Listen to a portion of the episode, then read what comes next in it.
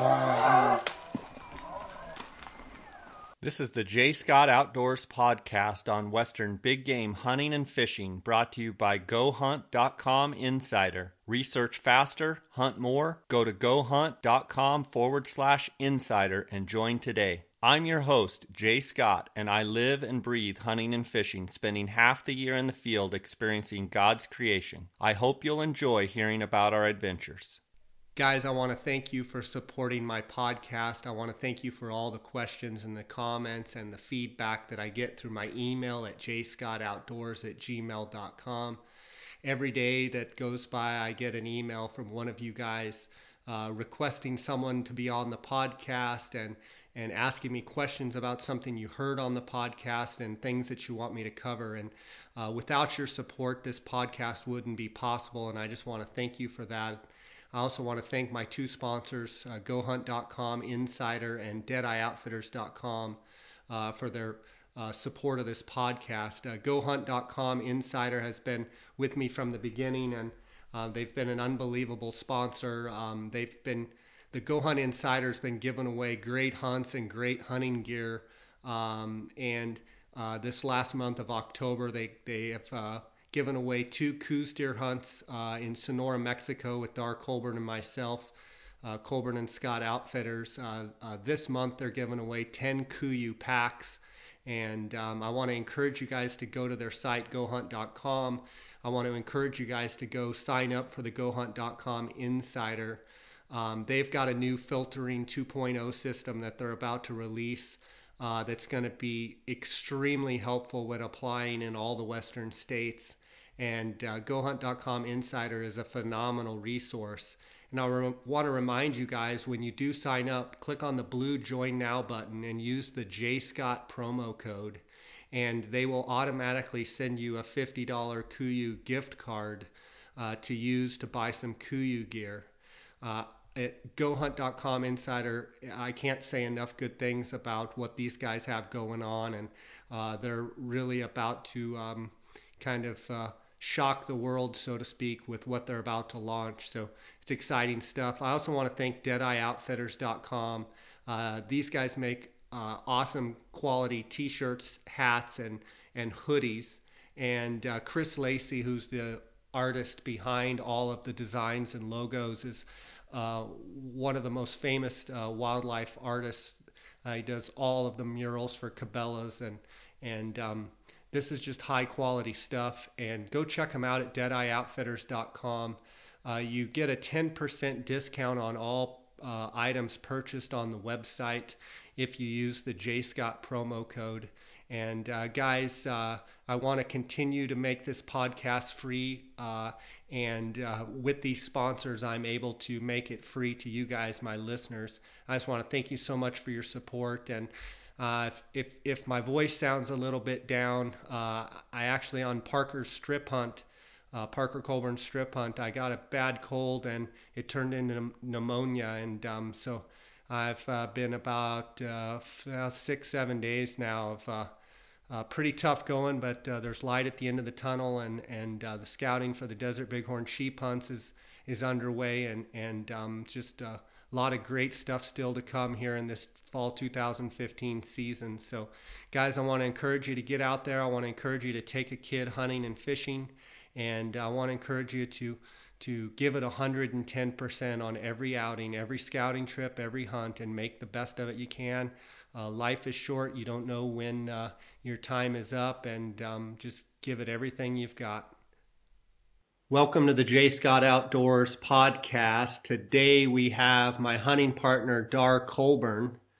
Dar is also partners with me in our real estate business and in Colburn and Scott Outfitters. Um, I'm happy to have Dar on the podcast, and he's had an unbelievable role here the last uh, in the last thirty days with both his boys, Paul and Parker, and uh, both have been able to harvest unbelievable bucks. Dar, how you doing? I'm great. How are you, man? Uh, you know, I'm doing better today. Uh, I got sick on uh, Parker's hunt coming off the strip, and as you know, got home and you were just telling me to rub a little dirt on it and I'd be fine. I turned out I got pneumonia, and um, this is the first day I've kind of had my voice back in order to do some podcasting. So glad to have you on. I'm excited to talk about, it's been a heck of a last thirty days, hasn't it? Yeah, it's been quite the ride for sure. We've been we've been blessed in the Colburn household, that's for sure. That's awesome. Um, starting out, Dar, um, I know we did a podcast interview a month ago or so, and you were kind of alluding to the hunts coming up. And what I want to do is um, go back over, starting with Paul's hunt, uh, your ten-year-old. Uh, this was going to be his first deer hunt, and I know that you and I had talked so much, and you had made it very clear to me that it was very important that you wanted Paul to have a very good experience, um, and you, you, you weren't necessarily concerned on the size of buck as much as a good situation where he could enjoy himself and uh, come out with a buck and be successful. And um, uh, uh, against, uh, you, you know, you you you kind of uh, spoiled that kid. He went straight into uh, this hunt and shot a one hundred twenty-one inch deer. Would you have ever thought that that was going to happen? No, not in my, my wildest dreams. Not, no. I, and was... I guess for the record, um, you know, you've shot three bucks that hover right there around, you know, one nineteen, one twenty yourself, and your youngest comes right out of the gate and shoots a buck bigger than bigger than you've ever shot. That had to be very rewarding. It was, for sure. I was so happy for him. Um, yeah, it was just a dream come true. We had a, a, a great hunt, and, you know, it, it, the, the size of the buck is just a bonus, but we had we had a, just a great experience and, and hunt, and um, it was just amazing for sure. So tell me a little bit. I know that um, Paul drew a uh, over-the-counter general season Central Arizona deer tag, and um you know, tell me your thoughts on putting him in for that hunt and what, what your thought process was going into it. Well, actually, he he did not draw. This was a a tag signed over from my mom, his his grandma. Um, Paul was not able to draw. I had put him draw a tag. He he put in for um, a couple hunts, including juniors hunts, and uh, and did not was not able to draw a tag. So his his grandma did. Just a you know a general season October whitetail tag, so she signed it over to him um, so that he could go, and uh, you know it kind of was a, a perfect storm in, in my opinion for this year for the October hunts, because we had some rain right before and and uh, the temperatures cooled down, so it was I would say unseasonably cool, which um, you know the the weather prior to the hunt kept those deer down. And it cooled things off, so I think uh, I think we were we're blessed with a, a a good you know good hunt, good deer movement. Yeah, the conditions were great. You know, I was I had just gotten back from uh, thirty days of elk hunting, and um, I had made arrangements to go to California to watch my niece play volleyball. That was really the only weekend, and. Um, Uh, I had already agreed with my wife that I was going to go, and and um, then I realized too at this basically the same time that that was the same weekend as Paul's hunt, and it was really hard for me to uh, miss it. I was there for Parker's first year, and and I was sad that I missed it, but it was great getting updates from you. Um, tell me a little bit about uh, the area that you decided to hunt, as far as um, what you did to prepare, and, and I believe you went in scouting and, and, and such, uh, and why did you pick a remote area to go to? Well, I, I knowing that there's a, you know, a plethora of tags on those early hunts, um, the people are usually a problem, so I, I didn't want to be in a foot race or a rat race with a bunch of people, so I decided, you know, prior to the hunt that, that uh, I wanted to backpack, uh, especially with little little kids, you know, to give us a, not that we're going to backpack six, seven miles in. I just wanted to backpack in far enough that we were starting out hunting where most people were turning around. And, you know, we weren't having to hike as far every day because we were already in there. And I thought I thought the boys would be basically less worn out once we got in there and, and uh, have more a more enjoyable hunt. So I had gone in uh, the weekend before and tacked in uh, six gallons of water for us, and it had seen some bucks. Uh, one one pretty nice one that I thought would be great to shoot, uh, and you know saw four or five other bucks. So you know I knew there was plenty of bucks around to uh, to try and locate once the hunt started. And did you have a specific number in mind, or had Paul talked about, you know, any type of buck, or did he want to, what, what did Paul want, and what, what were your expectations, and what were his? I wanted him to just shoot a buck. Uh, his expectations were he wanted to beat his brother's first deer. He wanted a bigger buck than his brother had shot. And so, you know, brotherly competition is pretty stiff in the family, and, uh, So he, that was his goal. I want to, you know, he wanted to beat beat his brother's first buck. So. And and uh, Parker's buck was what, a ninety, ninety-one or two inch buck or something. Yeah, something like that, something like that. So, so, so I'm had, sure when he said that, you probably rolled your eyes and were thinking, "Oh, great, I got a couple of trophy hunters on my hands here." Yeah, and I, you know, I knew that would that that would probably go down after we hunted for a day or two, and you know, it, it it's easy to say that, and then. You know, once you're out there and you're not, you know, usually seeing deer like that, sometimes your uh, expectations go down a little bit. So I was, I was thinking that would be the case, but he was pretty firm on, you know, what he wanted. I want to ask you about some of your gear. Um, you obviously had to take up all your own food and all your, you know, your backpacking uh, tent and, and, and all of your different uh, gear. Um, tell me a little bit about your prep there.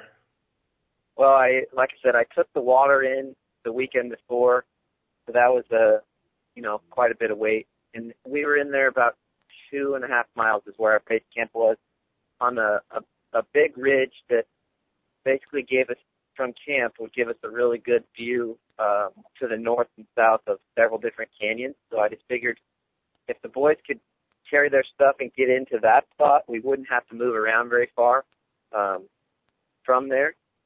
So that was kind of my idea, was get up on this high ridge, you know, have a hard hard hike to start with, but once we got in there, um, you know, we, we wouldn't have to, to kill ourselves every day. We could glass a lot of country from where we were.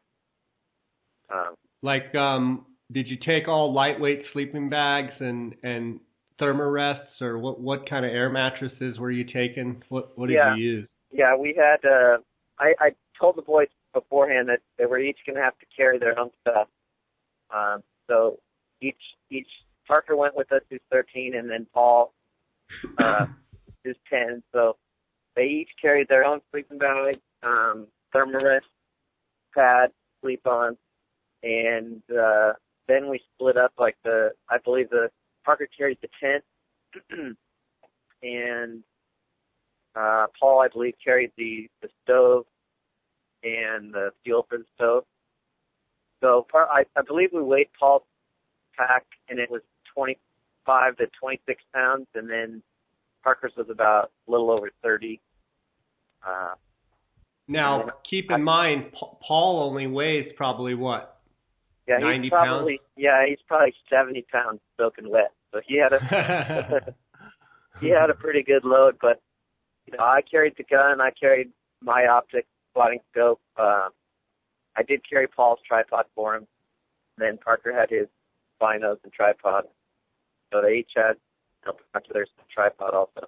And uh, so they, they both had trekking poles as well as you did as well. And, and yep. um, so you guys, you got them out of school and uh, you made the ascent to camp? Yeah, they actually had a half day of school, so I, I picked them up uh, at twelve and then we went home, and basically the truck was loaded and uh, headed out, and we started hiking at probably that's probably about three thirty in the afternoon, I would I would guess, and it took us two to two and a half hours to get us up to where we were going to camp. So it wasn't it wasn't terrible, but it wasn't uh, you know it wasn't easy either. Definitely, by the time you got there, you guys were you were ready to make camp and go to bed. Yeah, essentially we we didn't even, I think I glassed a little bit right at dark and saw a couple deer, but just enough time to get, get our tent set up, kind of get our stuff out of our packs and laid out, um, get a mountain house made. We we did uh, big one-gallon Ziplocs for each day of uh, each day's food was in a one-gallon Ziploc, so we, you know, kind of showed them how to lay out your, your food for three days, so you know what you can eat each day. You don't eat it all at the beginning. Um, yeah, we, we made a... made mountain houses and uh, went to bed. There wasn't much to do, you know. So um, you guys are basically camped up on a high ridge where in the morning all you have to do is basically walk left or walk right and you can see off the other side, not on the roadside, kind of basically look, your idea was to look into new country, is that right? Yeah, we're looking into country that there's not roads. Um, Not roads in, and the other thing is that, that where we were starting, um, most guys, even if they're back glassing, uh, aren't going to be able to see up far enough um, where we're starting. So, you know, with with fifteen power binoculars or even thirties, uh, it's just a little bit too far to look. If that makes sense, I kind of yeah. felt felt we were back in there, out of in country that just doesn't get necessarily hunted as hard. Whereas someone leaving the next morning before daylight, you're you're going to be camped about where they're played out by the time they finally get there. They're they're not wanting to walk another two hours up and across over into another basin. They're you're kind exactly. of at the extent of where day hunters are played out at. Exactly, exactly. Yeah. And so, um, Dar, when you said you hauled water up there, I wanted to ask you your advice for people on hauling water. Um, do you find it's better to take, you know, big two and a half gallon um, plastic uh, um, bottles, or are you taking one gallons? What's kind of your plan of attack there? Well, I had I had each. I had each of those. I had a, a two and a half gallon, if I remember right. Um, a two one two and a half gallon. So square jugs with a little spout on them, and then I had three one-gallon jugs. And the, my experience, the, the one-gallon jugs are a little bit heavier, but the, the plastic um, in some of those is a little more durable. I have had the two-and-a-half-gallon spring leak in my pack before. So, you know, it just depends how rough you're going to be on the on the water. You know, if you're riding in a Ranger for an hour before you're hiking, it might be better to get the one gallon one gallon jug. Yeah, one thing I think too about the one gallon jugs, you and I have used them before, where if from that camp, if you're going to be going somewhere, you could always throw a one gallon in with you, and then exactly. move it up move it up the ridge. And at least have some waters, you know, maybe a mile up the ridge where you don't have to come all the way back to camp if something were to happen. Exactly, yeah. And that, that was definitely in my thought process as well. That's why I didn't do two of the two-and-a-half galloners. I took some of the one-galloners in case we wanted to bike out even even farther up the mountain. And so, Dar, um, back when you were young in high school and um, hunting on your own at a very early age, uh, you did a lot of backpack hunts as well. So, um, you know, not much older than Parker, you were you were going on your own with your friend backpacking as well. So it was almost like you were going back to the way you started hunting. Yeah, definitely. And and you know, there's just something about the the experience when you're backpacking. Um, you know, you're just out away from it all, and everything you have is on your back. It, it just, I don't know. It's a, it's a neat experience for sure. It, it, it adds something to the hunt. It's definitely not necessarily on, uh, on every hunt, but sometimes, you know, I, I just felt that with so many tags and so much, uh, so much pressure, this would give us an opportunity to get away from it a little bit and hopefully have a, a better first hunt experience. So opening morning comes, the alarm goes off. Why don't you walk me through the day's events? Yeah, so we got up, we had our uh, our oatmeal and, and raisins and uh, for breakfast, and we walked, uh, it was probably three or four hundred yards. We walked over to a, a point, started glassing, and uh, immediately, basically right where I'd seen the, the pretty nice buck scouting, um, I, I, I think it was actually Parker glassed up the bucks that were with uh, the, the nice buck, glassed them all up, and there was uh, another group of hunters sitting down there um, looking at them, and, and the bigger buck I'd seen was not with them. So, um, and the bigger buck, bigger buck being ninety-five, ninety-five, maybe one hundred inch type buck, correct. Um, yeah, was not was not with that group of deer. So the bachelor uh, herd had broken up, or you, or or you at least had hadn't spotted the better buck. Yeah, no. I, the funny thing is, all four of the bucks, there's five bucks I saw the weekend before. They were all together, and uh, the same four bucks were together. I just couldn't never uh, never see the bigger one. So I don't know if he was there, and I just didn't see him, or uh, you know, he had gone off on his own. I'm not really sure, but those guys were looking at him, and they ended up at kind of boogering him. Uh, so that was a little disheartening, you know. Here it is, first, you know, first light, and we're glassing up deer, and there's uh, there's hunters down below. But you know, that's how it goes on public land for sure. So then you guys just kept glassing that morning. How did things unfold? Yeah, so we kept we kept glassing, uh, moving back and forth on this this knob, mainly looking uh, looking to the north uh, of our camp, and uh, finally it was probably ten thirty. Um, the guys we could see were were on a, across the canyon from us, and they had worked their way all the way up, pretty much to even with us almost. Um, so at that point, I figured, let's go back to the, our tent. Why don't we eat lunch, and then we'll look off the other side. And so that's what we did. It was uh, it was about it was about ten thirty. We had seen, I want to say we saw four bucks that morning, and I don't know, a handful of does. And so about ten thirty, we, we walked back down to our tent, uh, grabbed a quick lunch, and uh, I think I think Paul was still eating lunch, and I walked over to the kind of the, the edge, the rim by our camp, and started glassing, and had spotted some uh, mule deer bucks and stuff. And Parker came over and sat down, and he hadn't glassed for more than a couple minutes, and he said, "Dad, I got I got a deer you need to take a look at. Looks like a buck." And he was using ten, ten tower binoculars. So I panned over to where he's talking about, and there's this giant-looking buck bedded, facing away from us on a kind of a more open slope. And uh, so I got my spotting scope on it and knew it was definitely a big one.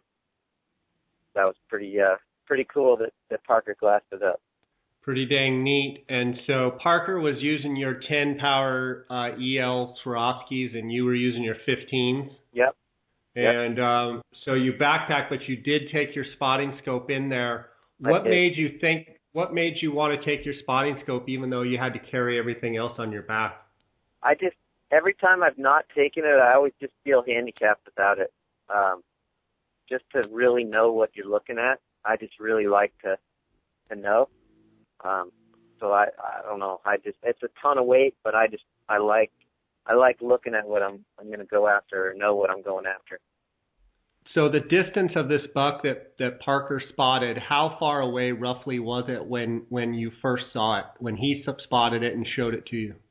So I'm going to say it was across a pretty big big canyon, and it was probably one thousand to twelve hundred yards. Uh, when you first saw it with your fifteens, did you know immediately that it was, you know, a hundred inch plus type oh, yeah. buck? Yeah, definitely, definitely. And, yeah. And then I looked at it through the spotting scope, and it was facing away, but I knew it had good width, lots of points, tall points. You know, I, I told Parker it was a one ten to one fifteen buck. Um, and I actually was looking back on my, my text messages. I, I tried to text you. It did not go through, but I texted exactly that. Parker just spotted a one ten to one fifteen. We're, we're on the move, but it, it didn't go through. Yeah. So, um, I want to go back to something uh, that I think is interesting. It, it seems when you start getting into that big buck, you know, one ten plus inch category with coups, that you can tell the frame, and you can tell usually, I mean, out to a pretty good distance, you know, I would say, you know, close to a mile, I can usually tell if the buck's, you know, one hundred ten in that category. What would you say about that? Yeah, definitely. I mean, I haven't seen too many one ten bucks that, that I think look small. Yeah. So yeah, usually okay. usually a big buck looks big, and he definitely looked big. So what was the plan then? So it was a, across this really pretty big canyon that, that Paul and I were going to go have to cross, and there was only really one one point to shoot from uh, that would be close enough. So I left Parker uh, with with a radio and his stuff, so he stayed there watching the buck, and then I took Paul and told him, don't even take your backpack. Just go light so you can, you know, get across there. So he took, I believe, just his trekking pole, and I carried the gun in my pack, and we crossed over this big canyon, and the wind was good. Everything was great. Crossed up there, got to the knob I uh, I wanted to get to to shoot from, and as I'm taking my pack off, I feel the wind hit me in the back of the head, and I look up, and the buck is up and flagging, going up the hill. So, I, Dar, I think, that's that's so, um that's a feeling that no coos deer hunter, we've all been there, but it's definitely not the position that you ever want to be in. Um, let's take a quick break here, hear from our sponsors, and then I want to hear how this unfolds. Guys, Go Hunt dot com Insider is the title sponsor of this podcast. Get everything you need in one spot. Join Insider today. Find and plan your hunts more effectively than ever. Complete state coverage. See detailed information for every unit, every species, every hunt. Interactive maps. Quickly find hunts that meet your exact search criteria and explore them easily. Strategy articles. Learn new things and find hidden opportunities with exclusive articles. Species breakdowns, top trophy units are hiding in plain sight. Find them with our statistics and historical data. Another great thing about Go Hunt dot com Insider is they have monthly giveaways that are worth one hundred thousand dollars plus a year. Each month you will automatically be entered to win gear, tags, and hunts. That is if you're an Insider member.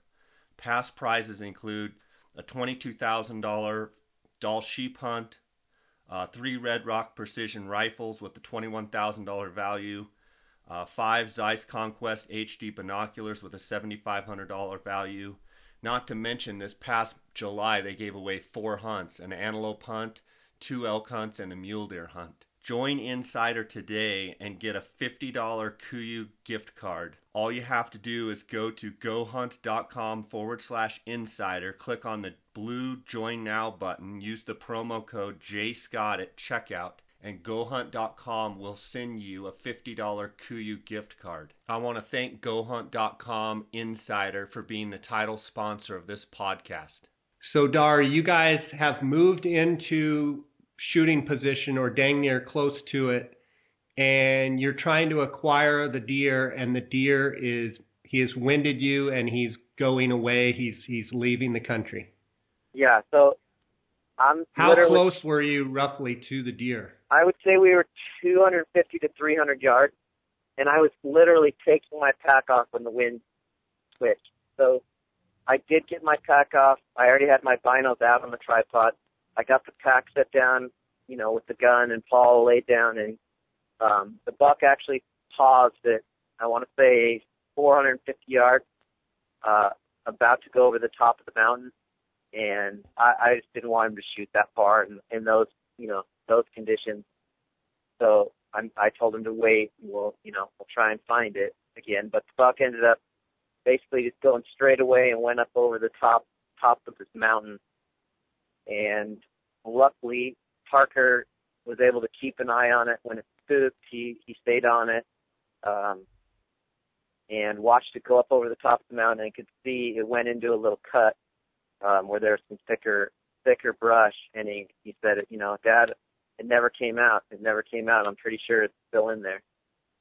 So Paul and I had to pack up and cross another big canyon, and uh, we did. We packed up, crossed the canyon and another canyon, and uh, went up the backside of a ridge and kind of got the buck had gone over the top and was in in kind of a, on the backside of a mountain. It was a an east facing slope, so I I kind of had the feeling that being an October hunt, that deer, you know, that that side of the canyon was going to be shaded in the afternoon, and he probably just went up over the top of his bedded down in there, and that's kind of what Parker had told me.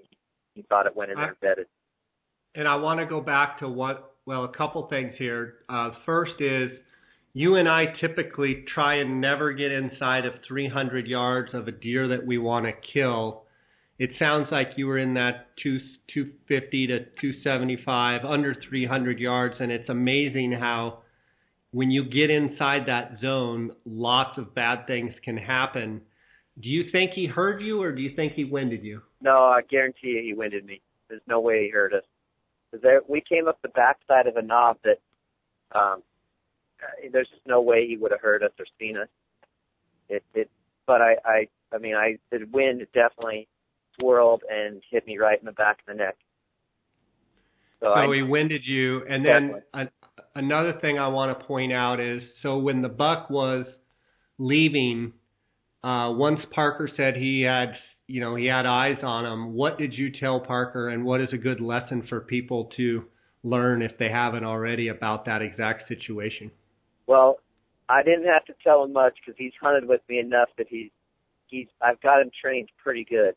But I did tell him, don't take your eyes off of him and stay on him. And he did. He did a, I mean, I was pretty proud of him. He did an amazing job keeping track of him and watching where he went. I think something important to note when you say don't take your eye off them, and Dar and I have hunted together for years, and so we understand when when when I'm in the situation that Dar's in, and Dar's up on the ridge and he's watching a buck that I've spooked, or I'm watching a buck that he spooked.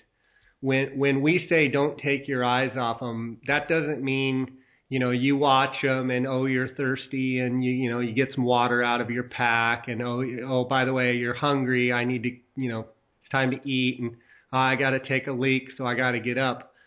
In that situation, we have found that being a good hunting partner, when it when when we say do not take your eye off a buck, that means do not take your eye off the buck for any reason.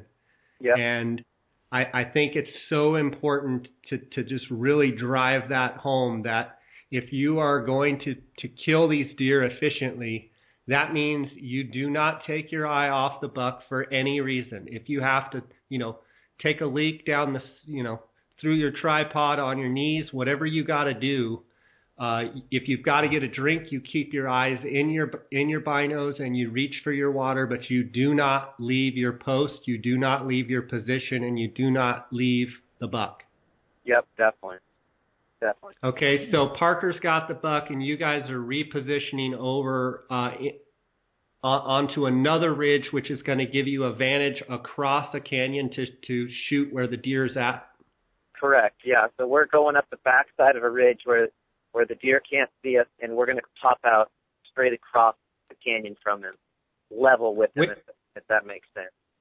When when you're in that situation, when you're about to top out in, and you're about to shoot, tell walk me through the process of how you did it and what you do in that situation.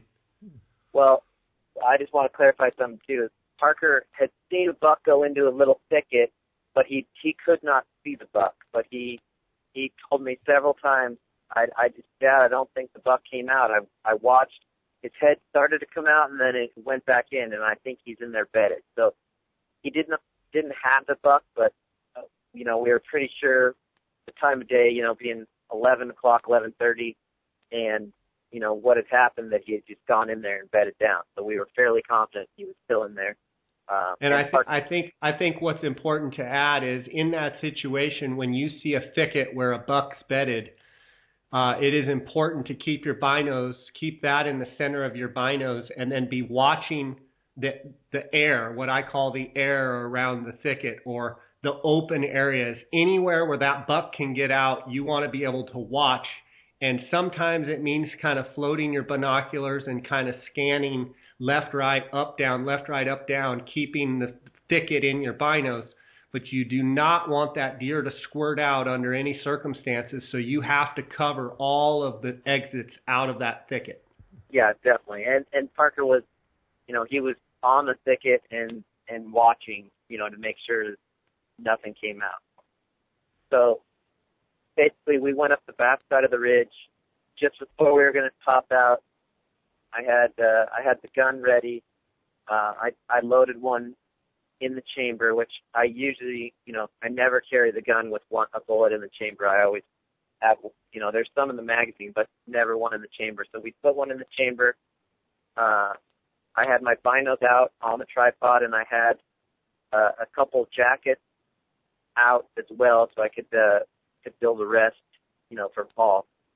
So we, we eased up to where I could kind of see where the buck had gone over, and, you know, kneeled down and uh, started glassing with the binos, and immediately glassed up a doe up feeding, kind of below where, where Parker had said the buck was. And so I, I felt fairly confident that if, if the buck had blown through there running, that, you know, this doe wouldn't wouldn't be up feeding or, or be in there. So I just started glassing around where Parker had seen him and actually picked the buck up uh, laying there bedded. And so, then so you built the rest?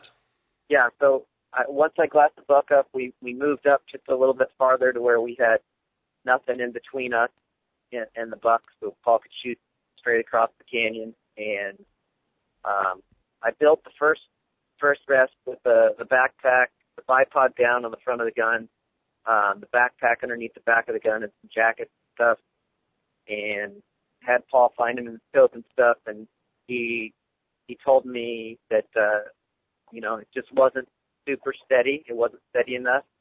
So I said, okay, you know, no problem. So we, we actually gathered up the stuff, and we moved over about ten yards to a kind of a little rock pile that had a flat rock, and we I built another one and got it set up, and, and he told me he was real steady at that point. So I... Dar, when you're building those rests, what are you looking for when you're building those rests for either you to shoot or a client or your son? Well, with the, the way I have the, the gun set up is there's a, a Harris bipod. I think it's like a nine inch or whatever bipod on the front of the gun. And I like to put that down in the front and then have a, a pack or jacket underneath the back of the gun so that it, it's supported back there so that you're not having to hold the gun up. You know, you're it's resting on something that's supporting the, the butt end of the gun. That just makes it really steady. So in other words, if you were to take your hands off of the gun with the jackets and such, you could, in, in essence, you could take your, not even touching the gun and the crosshairs, still be right on the buck. Yeah, that ideally that's what you want, for sure. Okay. And and and I, I one thing I did prior to the this hunt is I, I had the boys my boys out shooting a lot. I mean, they probably shot two to three hundred rounds um, out of their guns out to, you know, five or six hundred yards. We shot quite a few times, and so they were pretty comfortable, uh, you know, shooting that far. And uh, I, you know, b- before before Paul's hunt too, he and I sat down with a a couple magazines, hunting magazines, and uh, a Sharpie, and we would go through the magazine, and there'd be a picture of a deer, and I would make him put a black dot, you know, where he would, where he would want to hold the crosshairs. So I, I felt he had a pretty good grasp of, you know, deer anatomy and where, where he needed to hold. So I got the rest. It was three hundred thirty yards, straight, you know, straight across the canyon, not not uphill or downhill, just straight shot. Um, He was shooting the Swarovski, I believe, Z five, three point five to eighteen with the Outdoorsman ballistic turret on there. So we set it to three thirty, and the buck was laying there. And uh, he, what gun was he shooting? Uh, he was shooting a six point five Creedmoor with a one hundred thirty grain Nobler Accubond bullet. So we had it sitting there, and the deer had... Uh, It was kind of weird the way he was bedded. His his back leg was sticking straight out forward, and so his hoof was basically like right below his heart, if that makes sense, his back hook. So, but we couldn't see, I couldn't really see his front leg or shoulder at all. I don't, just the way he was bedded. So we, Paul and I talked about holding even with the hoof, but halfway up the body. And uh, so he he did that, and then I actually unloaded the gun and had him uh, had him dry fire four or five times on the buck. Take you know, click one off on it um, with nothing in the gun, so he could practice you know squeezing the trigger. So we did that four or five times, and he he told me it was really steady. And so I'm like, okay, well, we'll probably just wait for him to stand up, give us a good shot. And Paul looks right at me and says, I'm really steady, and I don't think I can be that patient. I think I can I can shoot him now. But all right, well, let's try it. If you're really steady, let's, you know, go ahead and I'll put one in and you can squeeze it off. And uh, so I loaded the gun and asked him again, are you really steady? Yes, really steady. And uh, so he squeezed one off, and the buck never even moved. It just basically just rolled him over right in his bed. It was pretty, pretty awesome. That is unbelievable. Um, just rolled him in his bed. Yeah, just never even got up. He just rolled over backwards, just sideways. You know, just rolled flat over. It was it's unreal. Wow, and. You didn't, at that point, you knew it was a big buck. You really weren't looking at the antlers to, you know, really let it set in at that point. No, and, and you know, I looked at him in the spotting scope, bedded, uh, facing away from me at, you know, twelve hundred yards or whatever it was initially.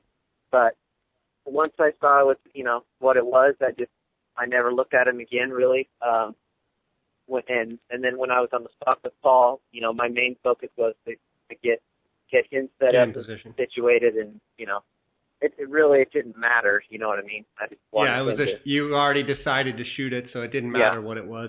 Exactly. I'm looking at my text messages, Friday, October twenty-third at one thirty-nine p.m.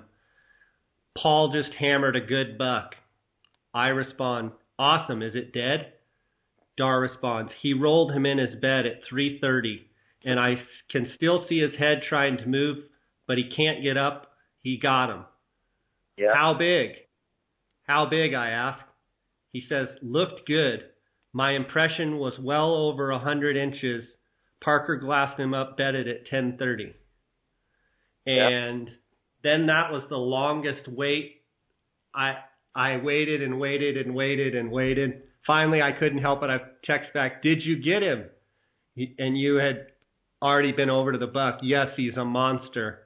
Yeah. Uh, So that, what an unbelievable um, account of, of a kid's first hunt, and rolled him in his bed at three hundred thirty yards. I think that just goes to show that if you really train and you really practice and you really get a good rest and you do everything, uh, you know, systematically, and, and that, that in, you know, I don't want to say anybody can do it, but literally you basically trained Paul, and it worked perfect.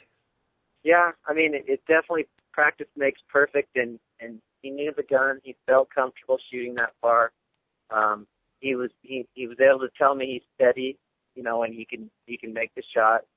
Um, so I, I felt pretty proud that he, you know, he made a good shot, and took one shot and got him. Uh, but it also, you know, it goes back to when when you're hunting with kids, you really need a controlled situation. You need that, you know, you need to be able to have a rest. You need to get them on a, you know, a bipod in a backpack where they're super solid, steady, so they can be successful. Because if he would have taken that shot at four hundred fifty yards, rushed, it, I mean, he wouldn't have got it.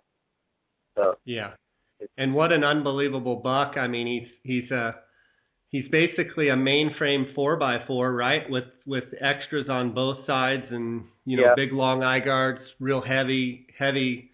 Um, you let me score the buck. You had already scored the buck. I scored the buck at one hundred twenty-one inches. Um, just an unbelievable buck. You know, if it would have been his fiftieth coos deer buck, it would be an unbelievable buck. Yeah, and exactly. It crazy that it's his first buck.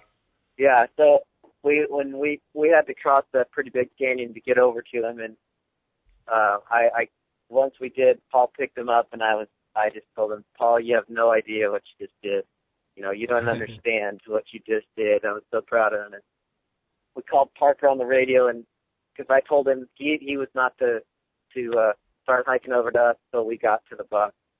Um, and so he, he why started. Is that, Dar?